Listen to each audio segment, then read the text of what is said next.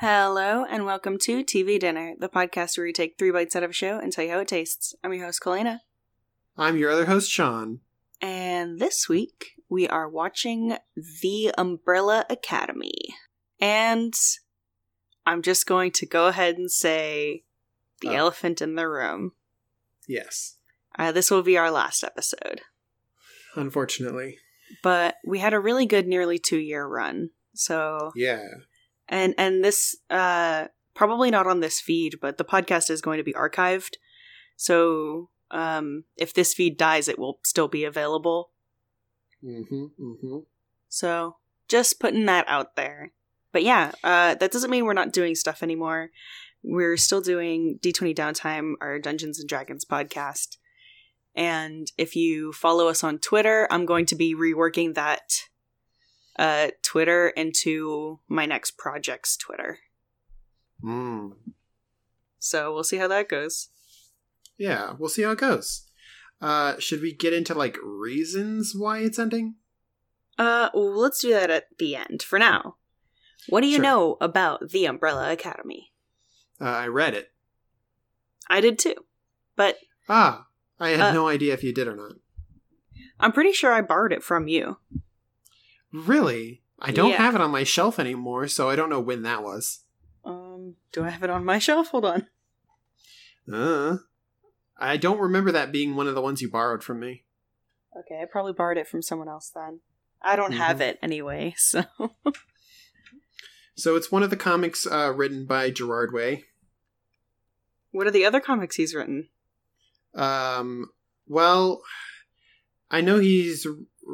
To be honest, the only other comic thing that I can remember that he's uh, made uh, is that he created uh, Peni Parker in Spider Verse, Mm-hmm. uh, and her jumping around in her giant robot. Although her comics version is not like the movie version, she's more of a more of a serious protagonist.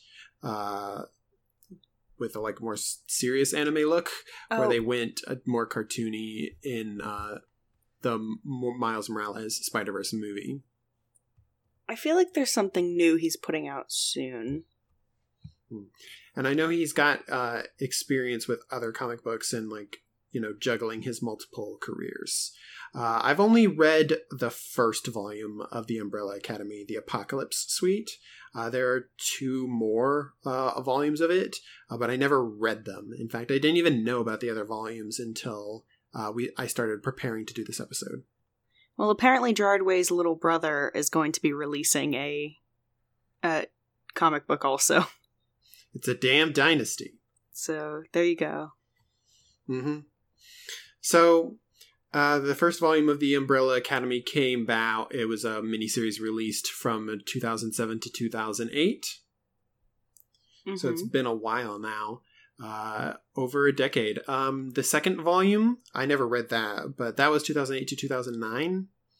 Uh, and then the third volume uh, was announced in 2009, uh, and that they were going to release it in 2010. Uh, that didn't happen. Uh, people were still anticipating it in 2012. There was Gerard Way tweeting about uh, its uh, future, um, saying, "Oh, it's definitely coming, but it's going to be a really long time because of his music career." I mean, it Uh, does. So he said he said that in 2013. I was gonna say with with Volume Two having come out ten years ago, longer. It's Yeah, been a very long build up to Volume Three. Yeah, in 2015, he tweeted that he was still writing it. and then in 2017, they announced that it would be released in 2018. well, that didn't happen, did it? Uh, no, it did. It was released in 2018, and the last issue was released in uh, March of this year. Oh, okay. Oh, wait, actually. No, no, no. The final issue hasn't been released yet. The final issue of Volume 3 is going to be released in June of this year. Well, I'm glad they got around to it eventually, because uh, not that this is, I guess, a comparable uh, one, but I remember Life Size 2 Mhm. the sequel to the movie Life Size with Tyra Banks, that people were like, "We're gonna make a Life Size too," like a really long time ago, and it finally came out December, like a few Mhm. months ago, after having been like four or five years in the making, and Mhm. and just nowadays when it only takes a year to make a movie, people don't really wait around for projects anymore. Mm. Like I don't know anyone that saw Life Size 2, even though Life Size itself was super popular among my demographic. But with Umbrella Academy's uh, new show, I can imagine that the hype for the third volume is it's probably a good idea to release it as the show is releasing because then Yeah, you get the seems like- intertwined hype. Yeah, it seems like um what's the word? Timing something timing. Anyways, Whatever you said. uh yeah, that it seems like purposefully it seems like purposeful marketing timing to release them uh yeah. around each other basically. Cross pollination. Anyways. Yeah, that sounds about right. well, just like, oh, here are people who who remember the comics and like them, uh, who are definitely going to watch the show, who have been waiting for the third volume, are finally being reminded that the third volume is actually coming out, and then people seeing the show for the first time, curious Mhm. about you know the comics, are going to be catching up on them and reading the third volume as it comes out as well. yeah. So, So, uh we've both read the first volume yeah, I don't think I read the second volume. and neither of us of course have read the third volume. It's not even finished yet. No. Do you think um it's going to be a volume per season? Um, big shrugs. I have no idea, frankly. well, I feel like that would be a good way to do it. I suppose because you've got a very like straightforward preset arc to follow that makes each season feel co- cohesive. yeah, Uh, and I with also and think with that that's sorry, and with less than um 10 issues per volume, that's a good like we can expand on this into longer episodes if we want to Mhm. without, you know, what kind of fucked up reality are we living in where I'm like, uh, three seasons. It seems like we could run out of material there quickly. Ah. weird, weird, weird. what you you think that's not enough seasons? Uh, I don't know what I was thinking there. I mean, definitely like seems- everything that's popular definitely goes for longer than 3 seasons. Yeah, yeah. I just uh, wonder, you know, how much essentially it's just going to be the comics. You know, how many changes that they're going to make. I'm interested. Uh, I don't remember actually, especially liking the original volume that I read. It's probably why it's not still in my house. Well, I I remember enjoying it but thinking it was strange. So, I don't know, maybe seeing it in a new light will like it more or less. How well do you remember the story? I know I haven't read it in a long ass time. I remember one of the characters is Winston. Who? Yeah, which one is that? I don't Number five, Uh yes. or is that not? No, that's not one of the numbers. The numbers are all human babies. I well, he was a human baby, right? Was he? And then he got sent to the moon and his brain got put into a gorilla. I don't remember. I don't remember, but anyway, it was super weird. It was about this like eccentric rich guy who just like adopted a bunch of smart children in order to make them weird like him. Make them superheroes. They've got the masks and everything. But he also like they also became really fucked up adults because he wasn't like a cool dad. Yeah, they're part of the trend of the fucked up dysfunctional superhero team. Uh, there's a couple of series like that, uh, like uh, Doom Patrol is another series like that that got a TV show recently. Do you know anything about them? No. Is it kind of Okay. like the Runaways though? No, Runaways is not on the same level. No, not fucked up enough. Runaways is young adult fucked up. Yeah. Oh, and, and this is like adult adult. Yeah. Okay. What do you are but like are you expecting the show to continue the amount of weird that the comic books have considering that comic books have an easier time putting in weird stuff just because of the format? Um. Hmm. Or do you think they want to make it more accessible to an audience that's maybe never read the comic book? Gosh, see, the thing is, I, I it's hard. To, I'm a difficult case when it comes to trying to wrap my head around like what the general public understands. Uh, I often feel a little out of touch with what is a reasonable amount of information to know about uh, the comic book narratives and their tropes. Um, Does so that I'm mean you're trying to like well- suppress your comic book knowledge to seem like a common man? No. then I'm confused what the what the holdup is. Um, You definitely I'm know just- more than the average person. yeah, so I don't know how much is reasonable to think that they would cut back on. I think I think they're going to be pretty faithful to the comic books because I'm pretty sure the majority of the audience is people who read them Hmm. and or people who just like Gerard Way in general.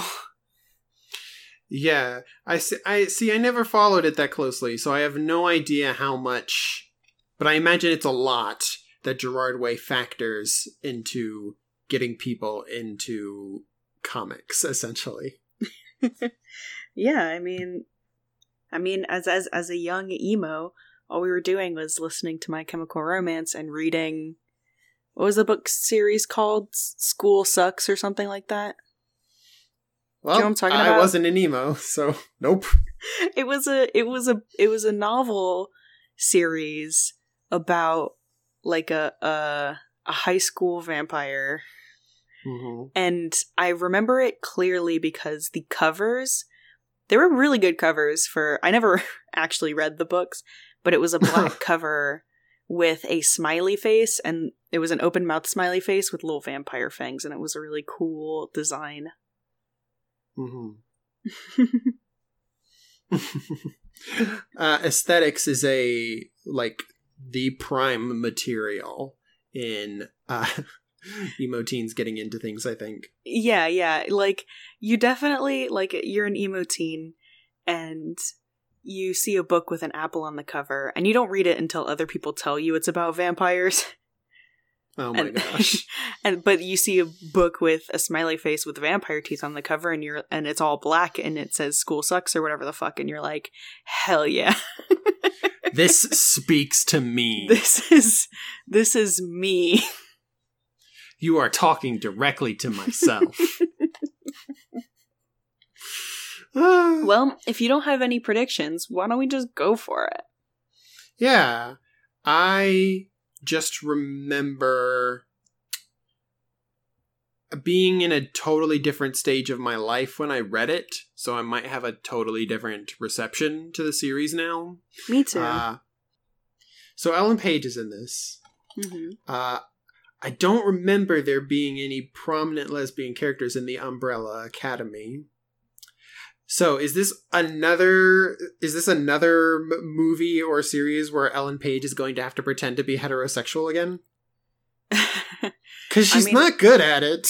she's not good at pretending to be head to be fair Which is not a skill, frankly, I think people should want. i mean if you're an actor Okay, fair enough. I I think I think her character in the show didn't have a romantic subplot at all, so it's possible that they just gave her a girlfriend. hmm Or I mean in the comic book I don't remember that character having romance at all. So she's probably just not going to have romance, or, you know, we'll see how it goes. Got it. All right. So the nice thing about saying that this is the last show, at least for this podcast, that we're going to watch three episodes and then judge, means that we can go back and watch all those shows that in December we just said we wanted to finish and still haven't. Yeah. We did finish Mindhunter. That was cool. You're never going to finish Breaking Bad, though. I'm never going to finish Breaking Bad. We will finish Escaflowne and maybe Gargoyles. You have to take more initiative, I guess. But we'll have time for it now. So, Yeah, that'll help. uh, for the last time, we are going to go watch three episodes and tell you what we think. Bon appetit!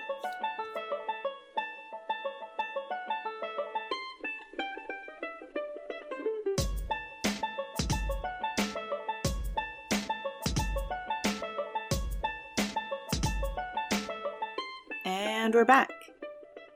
So that was, um, musical.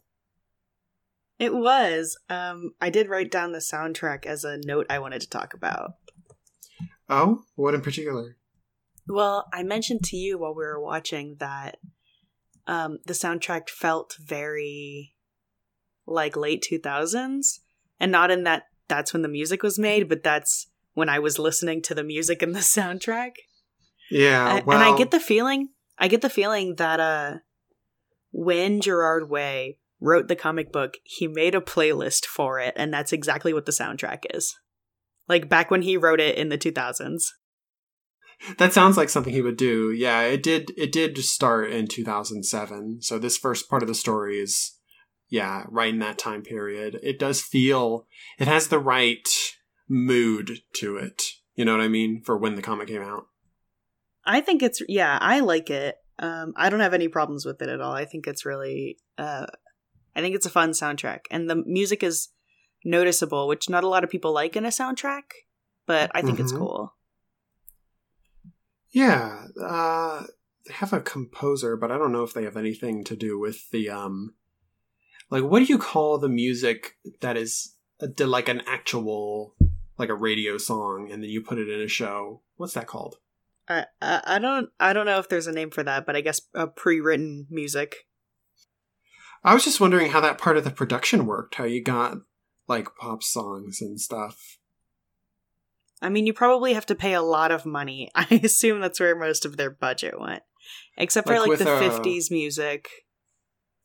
Yeah, the older stuff. I mean, who knows? Some some group might own that. Some record company. That's true. But um I think it all fit, even though the music kind of ranged from, you know, 50s to Queen to closer to 2007. It all made sense. Yeah, yeah.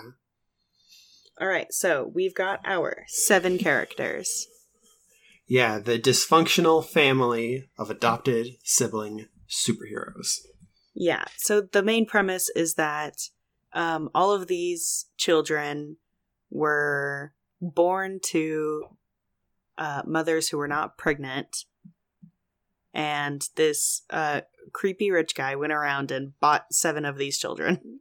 Sir Reginald Hargreaves. Yeah. Because he wanted to uh, see if they had superpowers, which most of them did, and train them to be heroes, which most of them Yes. gave up in adulthood.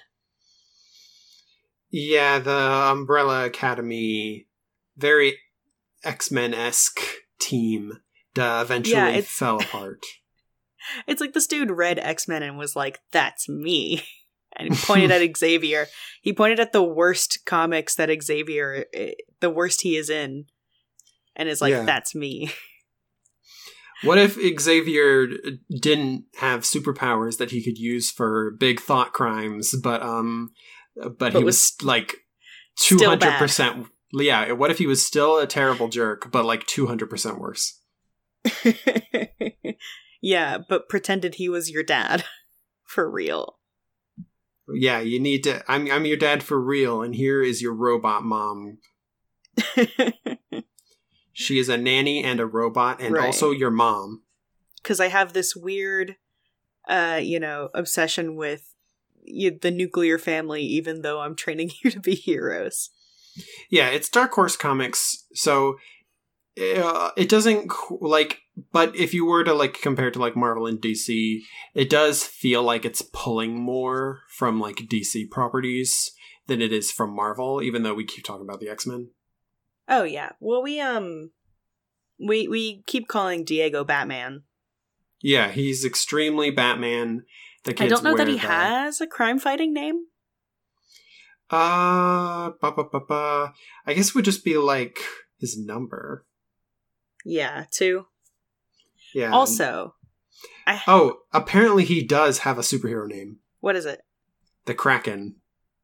Okay, I don't think we've heard that yet in the three episodes we watched. I th- think. No, the Kraken is um is is six. Ah, here he is. No, his uh, other code name is the Horror. Okay. Diego. What the fuck? Diego, you throw knives. You can't call yourself the Kraken. I'm not sure where these code names come from. I can't find if Diego has like an adult crime fighting name or if he cuz I don't think any of them had their own names. Mhm. Or I guess they did cuz you said um Ben was called the horror. But Yeah. um I don't know if if Diego changed his name between childhood and adulthood cuz he's still doing crime fighting. Um yeah. but I I have a question. yes. Why is 5 called 5? And I think you're going to give me an answer that seems obvious, but I have a retort. So go ahead. Oh, okay. Um that I think that when they were that young, uh, they hadn't started to break apart and give themselves their own names and stuff. Okay, not what I thought you were going to say. Um their mom gave them names.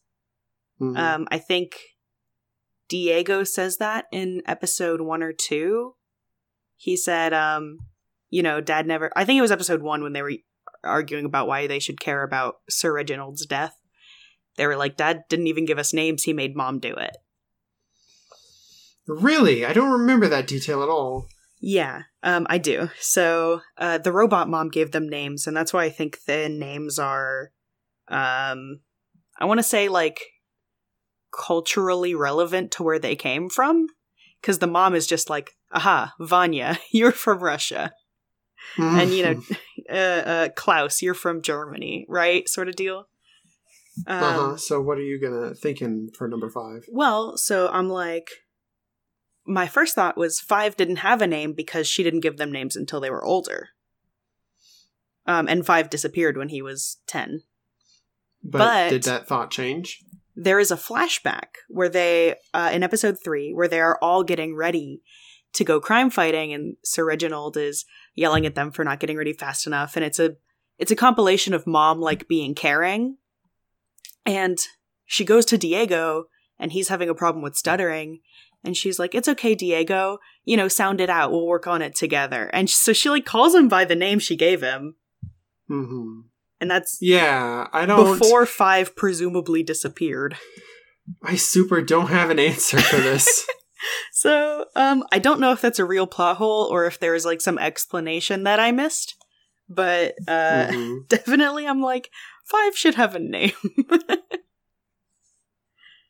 um, but yeah, so there are seven kids, um, in order: Luther, Diego, Allison, Klaus, Five, Ben, and Vanya. Mhm. Um, but the dad just Uh-huh. called them by their numbers. Yeah, Yeah. their code numbers. I, I I looked it up why he's called the Kraken. yeah. Uh, his two superpowers are can manipulate thrown objects such as knives while in flight, and his other superpower is can hold breath indefinitely.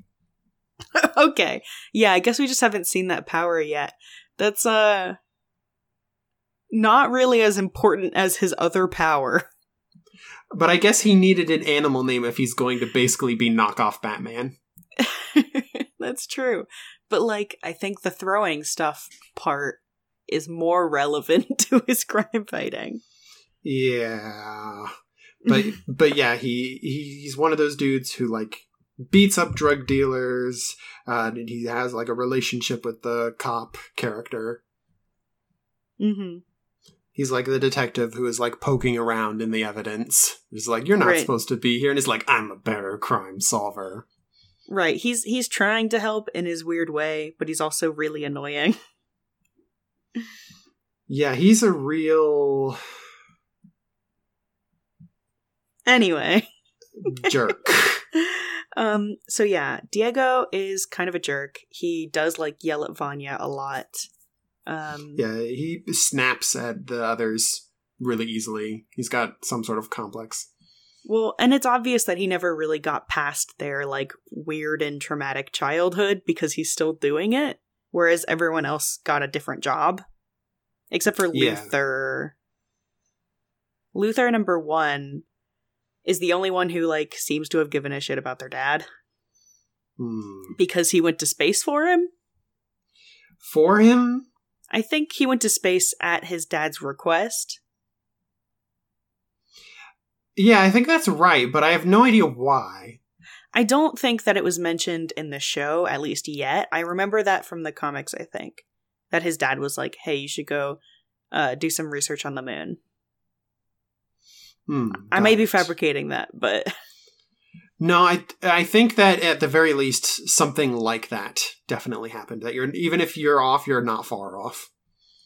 right. So Luther's kind of the um kind of the less volatile version of Diego. Where he like well, I wouldn't say that. I'd say that more the, like the Well, because because Luther doesn't like Diego gets mad pretty easily, and Luther gets mad sometimes, but it's not like yeah. unwarranted Yeah, usually. He's Luther's a lot quieter. Um, I think yeah, they they're they're parallel and opposite because they're both obviously the ones who care the most about doing the like missions, but one of them hates their father, and the other one uh is still very lukewarm. He's he's loyal. There's no love, but there is hate and lukewarm. Yeah, I mean, well, he's a bad guy. it would be difficult for anyone to like him. um, number three is Allison. She's an actress, and um, oh, did we say Luther's power? He's really strong. Yeah, super strength. Um, and then he gets even stronger. When he becomes a monkey, becomes monkey a- man. Monkey, monkey, monkey man. um, which gets revealed at the end of episode three, and, and nobody knows how to respond, and he just kind of walks away like, "I don't want to talk about this," and everyone else is like, "We didn't wouldn't know what to say anyway." So, he's kind of ridiculous looking. um, Allison is an actress. Her power is uh, the quote unquote rumors power, where she says something and it comes true. Uh, we- Yeah. we, see it in action in episode one. yeah, she just. I don't remember specifically what she did, but yeah, she they're, has they're like one stopping of the. a robbery. yeah, they're stopping a robbery, and she has like one of them shoot the other one in the foot or the leg Yeah. or something. Yeah, she's like, I heard a rumor that you shot your friend or whatever. And so he did it. Um, and then she's also there's a subtle thread with her throughout the three episodes where she refuses to use her powers as an adult. Um, Yeah, In- because I don't know why. It, in episode one or two, she says like it always goes. It if I make a rumor, it always comes true, and that's right. why she doesn't want to. Well, in episode three, she reveals that she's been using her powers in order to create her career as a superstar and to like keep her like daughter from ever acting out. Yeah. Um. And I think she sort of had like a a a a, a, an inciting incident where that all sort of like fell apart, and she began to like question her her use of the power at all. Well, and I get the feeling that there was like, I mean, she obviously so she divorced from her husband, and I he obviously has custody. So I feel like there was also some sort of legal battle where she admitted to you know, abusing her powers in her family life, so they, you know, took her daughter away from her. Very controversial. So that would also like not make her want to use them. um so yeah, in episode 3 she's like I don't even need to use my powers, like I can still kick ass, which is kind of kind of true, but the people they were uh, ass kicking were not regular people either. Ruthless assassins um in cartoon character heads. um, but Allison's pretty cool. She's probably the most balanced, especially when it comes to Vanya. Like she gets mad at Vanya sometimes because everyone does. Um, she's the most um, palatable because she's the the star. She knows how to interact with human beings in a normal and pleasant way. right. Um, and she doesn't like like again like she got mad at Vanya once when it wasn't like a real it wasn't really necessary, but like I get where she comes from. yeah, so, characters making mistakes. Right. Um number 4 is Klaus. He I wrote down clairvoyance, but that's not really what it is. Uh Oh, you mean his um psychopomp abilities. His what? Or is a psychopomp his like psychopomp? He, uh, I've like never seance. heard of that. Explain to me. Uh, a, a psychopomp is sort of a, a a spiritual like a spiritual guide for like the departed. Okay. I don't know that he guides them so much as gets yelled at by. That's true. So he's some he's more of a, div, a div, he's more of a the traditional definition of necromancer. He is a diviner of sorts, able to like able to be like a conduit between the after people and right. reality. Um, so after their dad dies, uh, Luther insists that somebody must have murdered him. So is like, "Hey, Klaus, uh, talk to dad." And Klaus can't do it. Um, but he does. He is constantly followed around by Six Ben, who is dead. Um, he interacts yeah. with him a lot, which I'm kind of glad for. I'm glad to get Ben's perspective on stuff, even if it's through Klaus. Even if Ben is mostly just very tired of even having to go through time, Klaus. Yeah, even if most of the time Ben is just like, Klaus, can you stop being so extra? Please, can you like maybe eat like a regular breakfast or something? most of my notes actually are about Klaus. Um, well, he's definitely the the the loudest, the most. I'm going to jump in front of the character. I'm going to jump in front of the camera. Yeah, he um he's very dramatic. He um dresses in like a dramatic gothic way. He I mean, he's dead. He gets he's allowed. Yeah, he's not like worried about how people see him, so he just kind of does whatever. Um although there is a little bit of in episode three pogo like makes him feel guilty for stealing a box so he does like care a little bit but he almost immediately abandons his quest of finding the thing that was in the box to go hang out with five who doesn't even want him around. Yeah. Oh i know what he is now. He's a channeler. A channeler. Yeah. Yeah. There's a lot of different words for this kind of thing. There, there are. That's why I was like, I don't know that the word I wrote down was accurate. Um, yeah, but because of not really being able to like handle being connected to the dead, uh, he indulges on a lot of risky behavior. I don't remember seeing Klaus in the scene where they were stopping the bank robbery, so I can't really think of what his power was useful for in the Umbrella Academy. Um, I suppose if you went on a mission and like somebody died on it, or if there were like dead people, like let's say you run into a civilian that the bad guys killed, you could talk to them and be like, "Hey, what are the bad guys up to?" Mm-hmm. Fair enough. Um, most of what we see though in his like adult life is um you know, Ben hanging around and then just random dead people screaming at him all the time, which is why he does drugs all the time, also. Yeah, it's uh, unclear if that's just what they're like or if they're just very mad at him for not listening.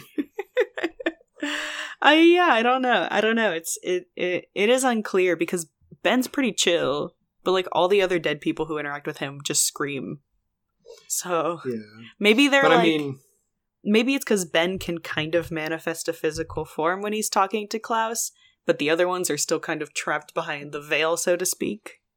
There's any number of possible explanations for what this is, including the fact that um, he knows Ben so well, like a, a personal connection could be making that stronger. Uh, that plus, you know, we know Ben has got some something eldritch going on with him. yeah. Um, but before we get to Ben, um, there's Five, who's called Five. Um, he can jump space and time. Don't know how they figured out he could jump time before he actually did it, because the first time he jumps time, he does it in defiance of his dad. I mean, I imagine that you know they figured, you know, space and time are connected and related. You can mess with the space time continuum on this axis. Continuum. Theoretically, you can mess with it on the other axis, uh, but don't though, because that sounds like a really bad idea. Right, and it was. Um, Hmm. he's also um I guess we don't see the others using their powers a whole lot, but he he gets burnt out on using the time jump pretty easily it seems. Yeah, he seems to have to study the math of jumping through space and time before he's capable of doing it. So he had to At least accurately. Yeah. So he appeared to have to spend like a I don't know, maybe th- their like crazy sci-fi education when they were kids ran him through a bunch of like space math in order to help him leap through space. But Mhm. um he had to figure out he had to figure out time by himself for decades. Right, because his dad just wouldn't let him. That makes sense. Um, he disappeared when he was a kid because he jumped through time forward too much and could not jump backward. Until he was older, he jumped back into a younger body, but when his siblings were adults, because he still didn't really figure it out. He's still kind of winging it. Yeah, I mean, he was by himself, and all he had was uh, books and a mannequin And to a bounce mannequin. ideas off of.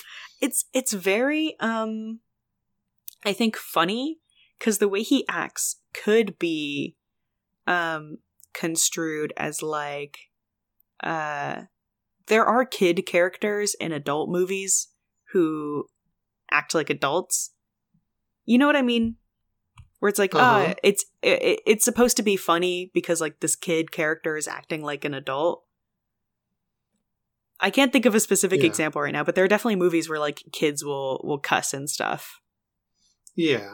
um, just for like the comedic value or whatever, and it could be construed as that. But he's definitely just a grumpy old man in a in a twelve year old's body. Yeah, and he just wants his coffee. He's like, I want my coffee, and I want you to stop talking to me. I'm trying to figure this out. Don't you dare condescend to me. I've seen things you can't imagine. um, but Five has seen the end of the world, which is eight days from the day he jumped back to. Yeah, so he the time the It's clock is short. ticking until the apocalypse. Right, so he's doing his best to stop whatever is going to happen. Um, and he obviously is losing time very fast without getting very far in in Right. knowing what's what's about to go down. Um so he's got this whole dramatic arc while everyone else is just kind of dealing with personal drama.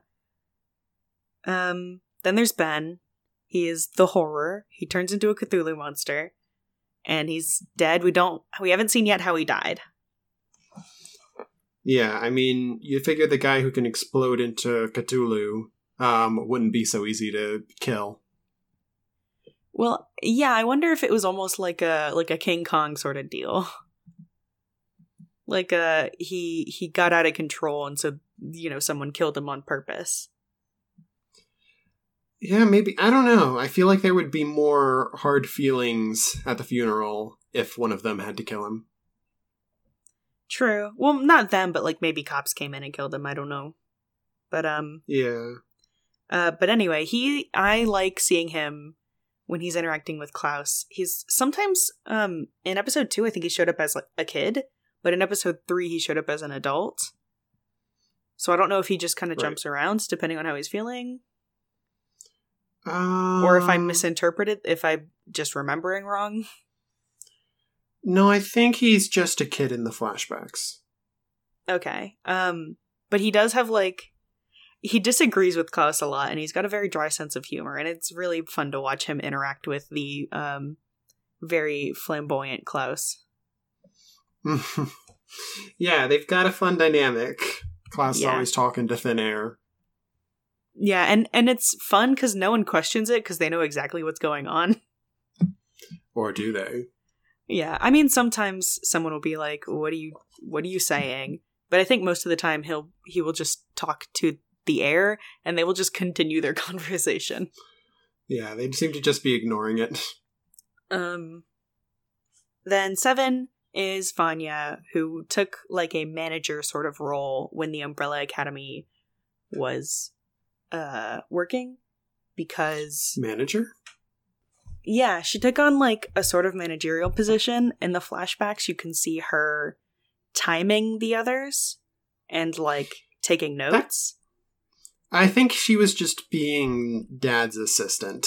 Well, yes, because she doesn't have powers, so she was not able to um hmm join the Umbrella Academy. But he did still give her stuff to do. He wasn't he wasn't just like, okay, Vanya, well, you don't have powers, so go do whatever you want, I guess. He still made her like participate.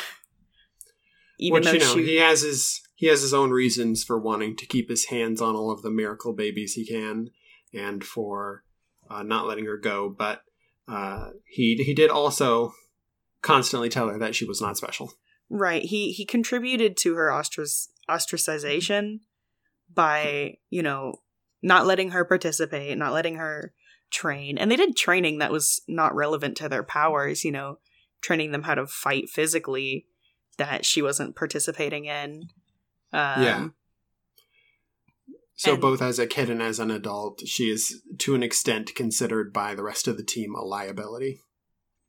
Right. So she was never part of the team and she never learned what to do what they do. So she's entirely average and this show goes to great lengths to show how average she is at pretty much everything. Um, you know, she plays violin, but she's third chair in the orchestra and um Which I mean, it just means she's a normal person. Right. Well, and she she wrote a book which popped off at first and quickly faded. Um and it's like I think those things are still pretty cool cuz I haven't published a book and I can't play violin. But I understand that for her, those things feel uh, kind of hollow. Right. Yeah, for her like as her siblings are telling her all the time like that she shouldn't be involved in matters regarding their family is like kind I of mean- fucked up. Yeah. I mean, she's got a brother on the moon and a sister who's a superstar. Right, but like they they take a vote on whether or not I think um talking to their mom about their dad's death was relevant and they were like you don't get a vote and she said I was going to agree with you and then they were like okay you get a vote. And I'm like Well, that was Diego. she's still part of the family like she still grew up with you. Hmm Like- yeah, that's just really not They're just going big away. big asshole energy at her.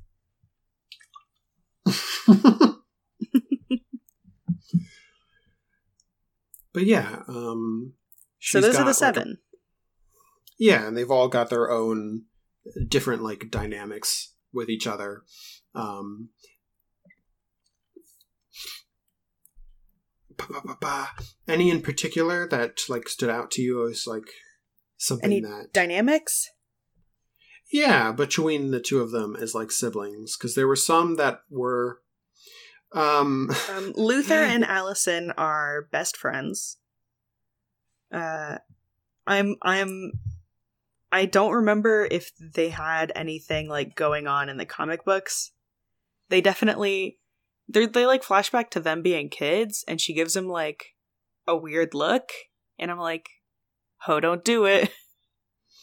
Uh, they're definitely both in both versions of this story. Definitely like heavily implied, uh, if not outright stated, that they have feelings for each other. Okay. yeah. I keep seeing it and I'm like, oh, don't do it. You literally, like, I know people still don't like it, but in the case of, like, uh, uh, Life with Derek, where they only started living together when they were 17, I can get, but they were raised from birth. Yeah, or, but like. As siblings. Yeah. Like, for example, like, Barry Allen and Iris West and like the very the very Yeah, recent the up. Flash TV show Hate it. were like raised since they were like kids together. It's like they get married in that show.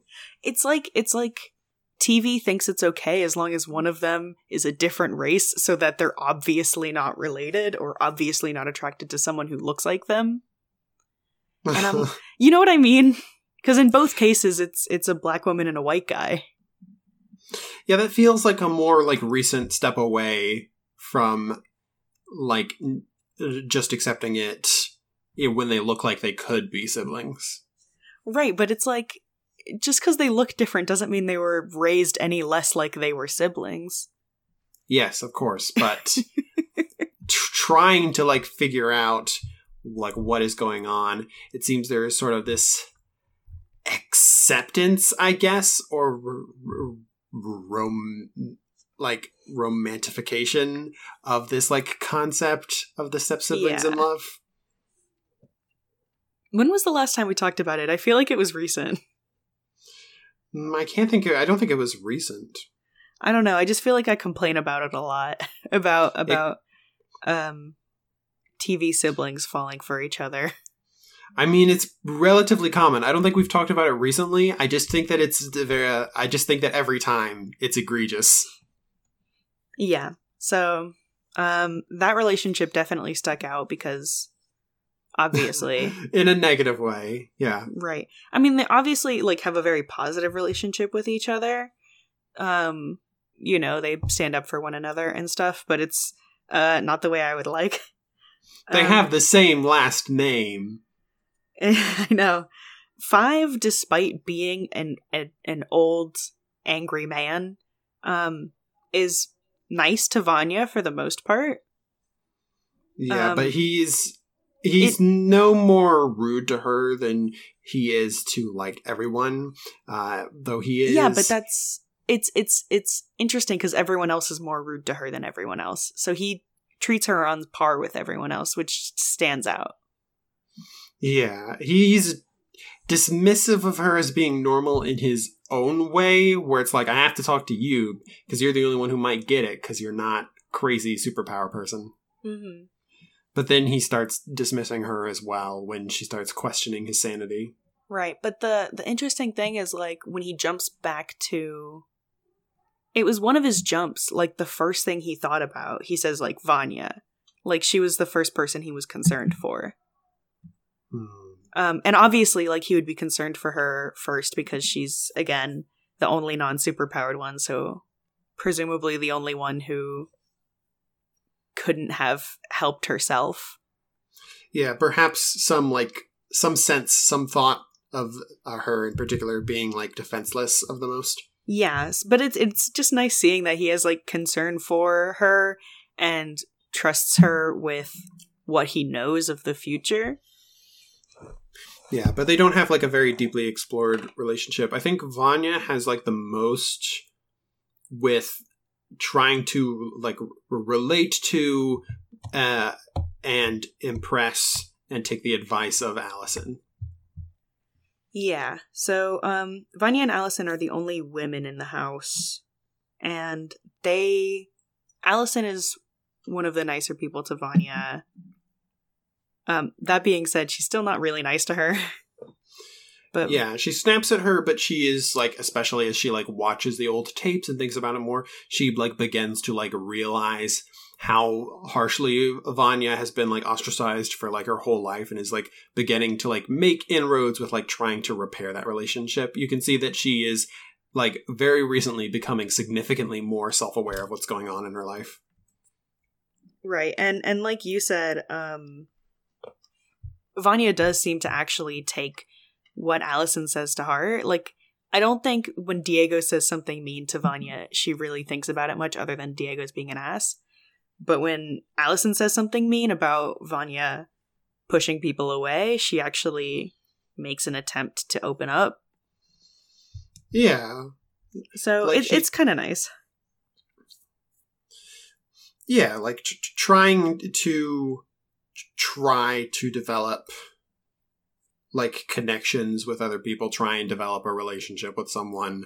It's it's unfortunate that the person she wants to develop with is obviously a plant. Just like extremely obviously trying to appeal specifically to her. yeah. This this dude that comes in and is like, I've never been good at anything. Mhm. I feel so average. yeah. They don't have an especially believable chemistry. No. I mean like again, like this comes right after her deciding to open up to people more. So like I get on her end why she would want to interact with this the, her only student who's not a child. Yeah, Um, so- some which yeah also. but on his end it's really weird. Mhm. like he's immediately like carving her presents. right, and they've known each other for He's a woodworker. half a day. He's a woodworker. Please go out to dinner with me. Apparently, some woodworkers just like make everything for everyone they know because they just have so much wood. Yeah, you have to get rid of it. I have to do something with this.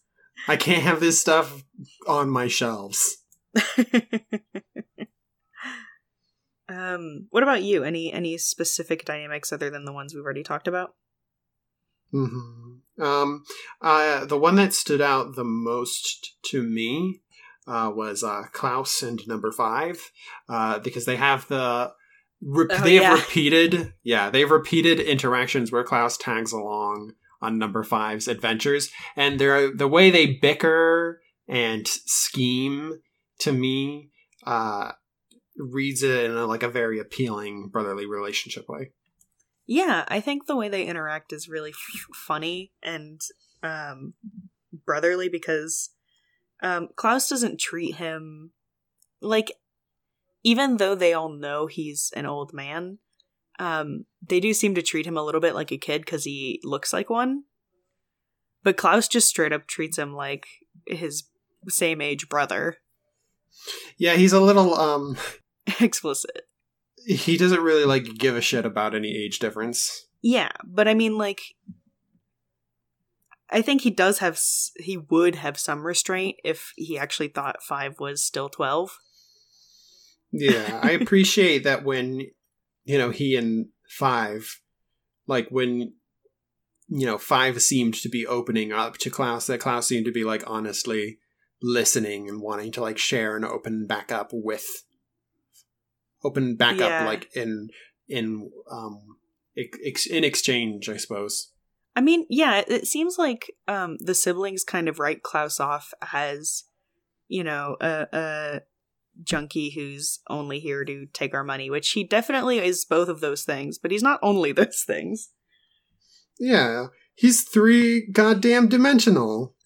Right. So, um yeah, it's definitely nice getting him like having some fun interactions with 5 and opening up with 5. Yeah, they're all pretty fun characters, and their actors do like a, a, a mostly good job of coming across as both these superhero cliches and as these dysfunctional siblings with each other. Yeah, it's it's really weird because it, it's obviously written to, for each of the characters to be like a specific type.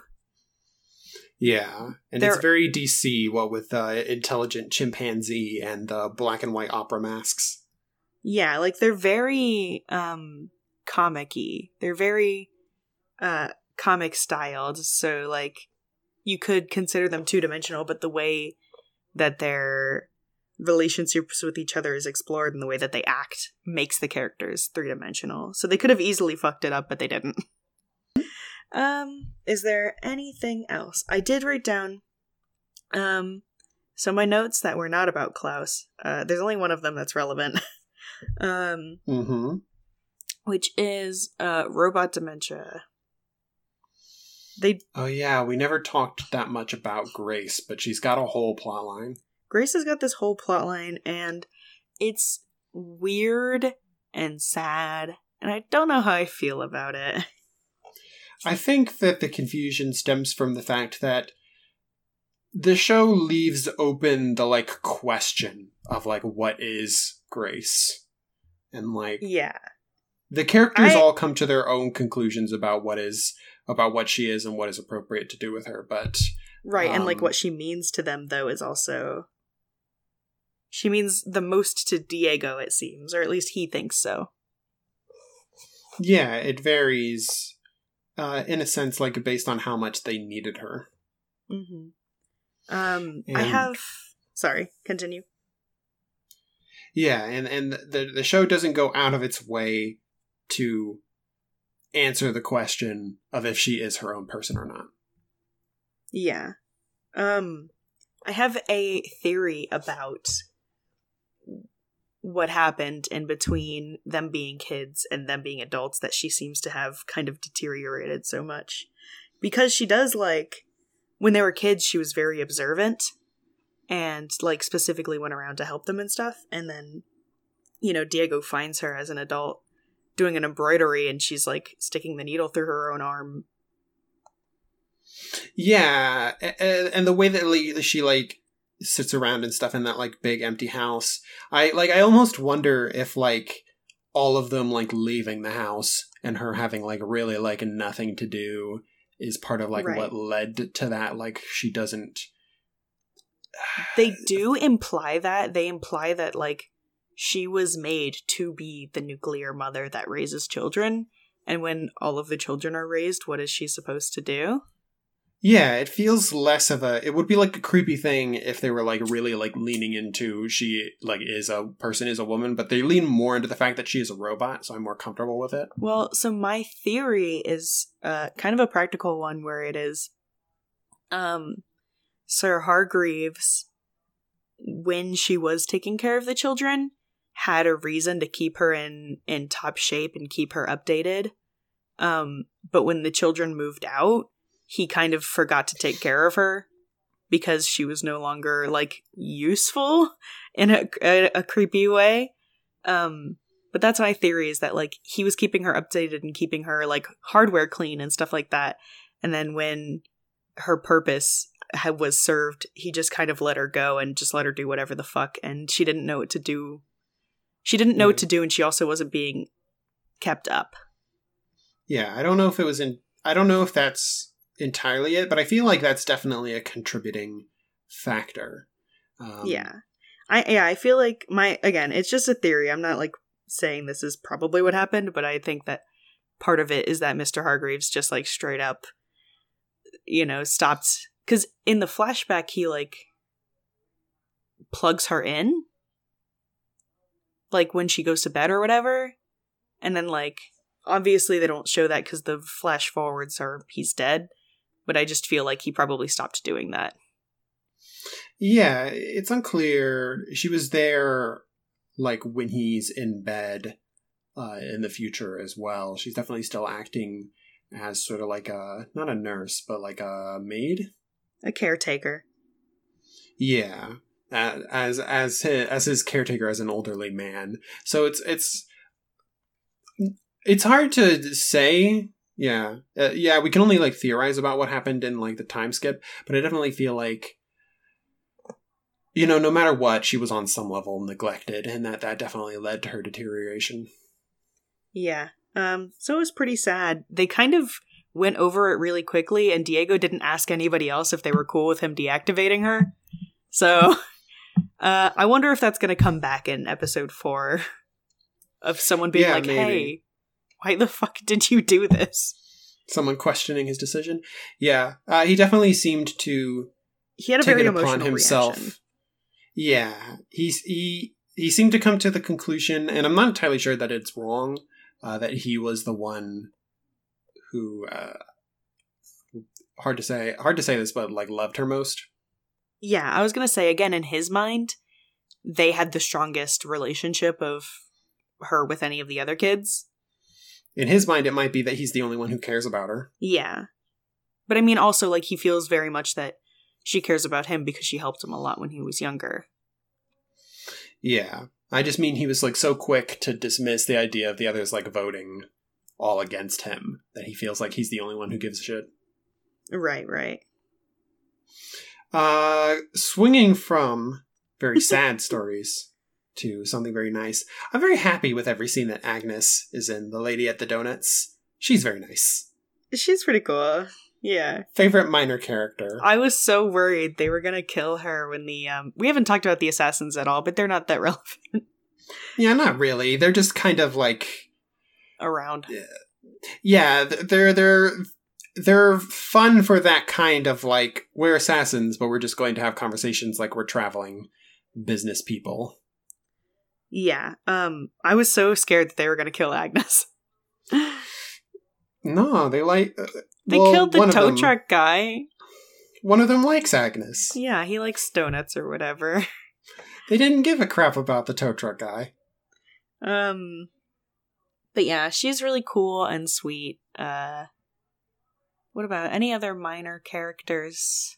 I mean, there's the guy that Vanya meets and then like half a day later decides to go on a date with.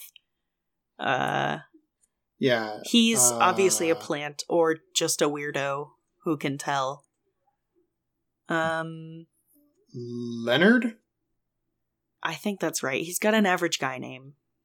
and then there's the detective, Detective Patch. Yes, Detective Patch, who Diego keeps calling her by her real name, which I cannot remember, which is good because she doesn't want to be called by that. Yeah, and uh, the other detective, uh, who doesn't have a memorable character name, uh, but it, uh, his actor's name is uh, Rainbow Sun Francks. Hell yeah. What a cool name. Awesome. Oh yeah, Hell one, yeah. um the assassin that likes Agnes. Um I was like his voice sounds a lot like Ed Kemper from Mindhunter and you looked it up and yeah. it's him. Yeah. He's got a very He's got- distinctive voice. I like it a lot. Yeah. He's a good. He's a pretty good actor. It seems. Yeah. They uh I, I'm wondering if after Mindhunter he's just going to keep getting typecast as the um creepily calm bad guy because that's the two things I've seen him in so far. He's very good at complaining in a monotone way. Right, right. But hopefully they um you know put him in some more stuff. We could see him in a different sort of role. Yeah. Uh, so, So, are you going to keep watching this show? probably. Um I mean, it's only what six episodes. is it? I thought it was 10. That's probably right. I was just guessing off the top of my head. Either way, it's not a whole lot. Um and I do I was thinking that like obviously most of it's from the comic book. And so this is me complimenting Gerard Way more than it is complimenting the you know, showmakers. Uh huh. but I do think it's really interesting to like come up. Here's the premise. You know, it's like to you know relate it back to X Men. It's like if the creator of X Men was like, okay, here's the premise. We've got a school of superpowered kids. Um, but fuck that. We're actually going to skip forward to when they're adults and they're not fighting crime anymore. And you know what I mean? Skipping past all this shit. Right, because I like any other comic book would have like really loved that crime fighting kids shit. And Gerard Way was like, Dysfunctional was like- fuck that. I want to see the aftermath of this. Yeah, yeah. He he probably looked and saw the the prologue type of setup like stuff like stuff like that being like played straight uh, in comics. And he probably he probably just wanted to see them as adults. He probably wanted to take that concept further. He wanted to take it to his natural conclusion. Right. But that's why I think it's so interesting and such a I think a a a different way of writing a comic book where you have the superpowered team, but your focus isn't on them like fighting crime and stuff. It's actually on like after the team broke up. you know, and how their like personal lives have changed as a and have not have are normal despite their like past. Superhero films may have fooled you, but not all superhero comics are about being an action superhero. Sometimes I know. I've I've read some of the older X Men where they just kind of complain about not dating each other for a while, but yeah, sometimes it's a soap opera. but I, I just mean like I just think it's cool that like especially because they're obviously like some people don't even know what Umbrella Academy is that they talk to. And it's so weird because Yeah. it's like, yeah, I guess that was a fad from 20 years ago, but like when they followed them into adulthood, like no one really cares about it anymore. Yeah, I, I I definitely feel like you know, it's not the only time it's been done, but it's it's done in it's done well and in an interesting way. Uh, they were going to make an Umbrella Academy movie. Uh, it was an option way back in, uh, like like a decade ago. They started thinking like maybe it'll be a movie, and then like four or five years ago, it was like, eh, we're gonna do a TV series instead. yeah, I think it, it, I think that was the right option. yeah, because it's been Universal Studios the whole way through, thinking about being a movie, making it be a TV show, creating the TV show, and delivering it through Netflix. Yeah, I think I think they would have had to definitely if it was a movie, they would have done only one of they would have only done the first book. Um and they would have skipped through a lot of the like fun stuff. So and well, yeah, you. There's a reason that this is for TV shows and not for movies. Yeah, and um I think the show even added some stuff. I mean, obviously it changed around the characters a little bit. Um but I think there There's a- there are definitely scenes that the show added to like add complexity and uh, introduce their characters and personalities a bit more. Yeah. I just realized that the U in Umbrella Academy is the handle of the umbrella in the logo. Nice. I feel very silly. okay. Um so, do you have a rating for Umbrella Academy? Um, yeah, I haven't watched a lot of comic book based. Uh, who am I kidding? I have watched a lot of comic book based TV shows, especially live action me. ones, and um, yeah, this is pro- this is probably among the best. Uh, definitely with a um, definitely with like a lot of the shows that I've watched, they've like really struggled um to make anything work. But um, this one's you know managed to de- deliver it in a way that it looks like engaging, and there's definitely nothing nothing is like sticking out like a sore thumb in this situation. You know what I mean? Yeah. and it doesn't look like I- I don't think that the make the people making the show are interested in like dragging it out into a multi-season affair where things are going to build up continuity and then you know begin to like deteriorate into crossovers and nonsense and No. people I mean- losing passion about the show. Look, I've just had a hard time with those CW DC shows. They started out very good to me. Yeah, we we watched the first season of Supergirl and then like maybe an episode of the second season and then quit. I, I've watched a lot of seasons of The Flash, but I don't think I can go back to it anymore. Yeah. Um they just like keep going. But I think with Yeah. this one, I think they're just going to do like a season per book where there's only 3 of them. Um and then Yeah, Gerard Way busy. done with it. So yeah. Uh so rating? Right, rating. Uh, a savory because I can't think of any flaws really. Yeah, I agree. I think it uh I think it's fun to watch. I think it's something uh you could recommend to multiple ages of people without feeling weird about it. Uh, Yeah, Cuz there are definitely some shows we've watched where we felt like savory but also like you wouldn't watch it in a room with your mom. Um but this one I don't feel that Uh, way about. yeah, yeah, yeah. Um So yeah, I t- I will agree. I think this is a savory and uh I'm honestly kind of surprised that it's this good No offense to Universal, but I'll I'll send you the uh, Spider Verse comics he wrote. yeah, do. hmm You can you can check out this. You can check out the uh, the sitch with Peni Parker and stuff. M- my boy, my girl, your your my boy Gerard. Way, writing my girl Penny. Yeah. All right. Okay, so um I don't know how to start this conversation. Thus concludes the the nearly 2-year run of TV dinner. Well, damn, you're going to go ahead and say a dramatic thing first. I was just going to say that, you know, we've been on hiatus for a while, but uh, yeah, that really cuts to the heart of the matter, doesn't it? Yeah, I mean, we we have been on hiatus in the past. Um but the back then we weren't ready to stop. We just needed a little break. Um and then we reformed into our uh biweekly uh status. And Mm-hmm. I think uh I guess not to be not to like insert a weird opinion, but I think we've gotten it out of our system now.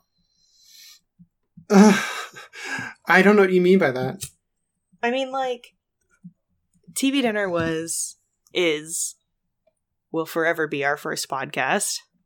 And we stuck with it for a really long time. And at the time of our first hiatus, we hadn't even done with done it for a year and we both had super long lists of shows that we wanted to get to and my list is gone Oh, no. like umbrella academy was the last one on my list that i really wanted to watch. Um, because i remember mentioning it on this podcast back in early 2018 when they announced they were making the show. Yeah, and I feel that, like, while we have uh, drained the list of shows that we want to start, uh, the show, the list of shows that we need to finish uh, has only continued to pile up and get seriously aggravated and worse as we continue to do this podcast. right because we keep watching shows that we genuinely enjoy and then you know we just have to keep watching new shows every other week to keep the podcast going so there's no time to watch the ones that we genuinely enjoyed um, we just don't have enough time in the week for TV, I guess. but i think um i i think the experiment was a success It was fun. i mean i think we did what we set out to do and i still think that three episodes is a good amount of time to decide whether or not you want to keep watching something Yeah, yeah. like i don't think i don't think our premise is is false you know I definitely feel like if you don't like a show within the first three episodes, um, the odds of you ever liking the show uh, are like eh, down extremely significantly. Um, and you know, even if you do like the show in the first three episodes, you know, the odds are surprisingly good that you're probably going to like the rest of it, unless it has uh, a number of seasons equal to or greater than five. in which case, you know, odds continue to go down that you will continue enjoying it. right you'll enjoy it up to season six and then it and then it gets worse every season post Season five is really that like sweet spot, golden area for shows to just stop, stop. That's really funny because um uh uh in recent news, um, you know, season eight of Game of Thrones is almost over, and a lot of people online that I've been seeing were like, it stopped being good after season six. they were like seven and eight were just so bad and this and that. Um and I think they just didn't like the direction it took, which it necessarily had to take a different direction because it couldn't go in the same direction as the books. Um, Mhm. but I digress. I think that kind of speaks to the five or six seasons no more. Yeah. but yeah, I think I think in the future I even though we found a lot of duds uh with my random show picking, I we found like one of my favorite shows, so I'm still not mad about that. Yeah, of course not. I feel like this was a lot of fun. Uh, I definitely feel like alternating between shows that you and I picked uh, opened us up a lot to trying things that were a little bit out of our wheelhouse. Yeah, because um, we do have pretty similar tastes, but not exactly the same. Um, so you know, you got me to watch a lot more cartoons that I was not like originally planning on watching. Uh, and I got you to watch Mindhunter, which I'm surprised you liked so much. I got you to watch I mean, more uh, uh, cop dramas. I mean, I've watched, you know, Breaking Bad and like Mad Men and stuff. Is this like really that far out of the wheelhouse for me? No, but it's it's certainly not what you usually watch. It's not what I would normally pick. um but yeah, I had a good time with it and uh I'm excited to do the next podcast. Not to say that we have a specific podcast meant to replace this one. No, I mean I've got a bunch of ideas in mind that I might jump to. So, um if you already follow us on TV Dinner or TVD Pod at Twitter, uh keep following us on Twitter because I'm probably going to rework that Twitter into whatever we do next. Um, definitely follow us at D20D pod on Twitter or D20 Downtime because that's our other podcast that we do with our friend Molly. And if you like hearing us talk, uh, hopefully you will very much enjoy hearing us um, pretend to be elves. yeah, we play D and D. I mean, we make podcasts, so you know 50-50 chance that we do that also but yeah so if you enjoyed tv dinner and you want to stay in touch those are some good ways to do it um, the email is still open tvdpodcast at gmail.com if you know you find this podcast post-mortem and want to give us a quick shout out and tell us what you thought um, that would be cool any other thoughts uh yeah i just um, I don't know. I'd be, I'd be, I'd be happy and amazed to get some messages about us ending this. Um, and uh, it's it's been a lot of fun. Uh, if we could have like,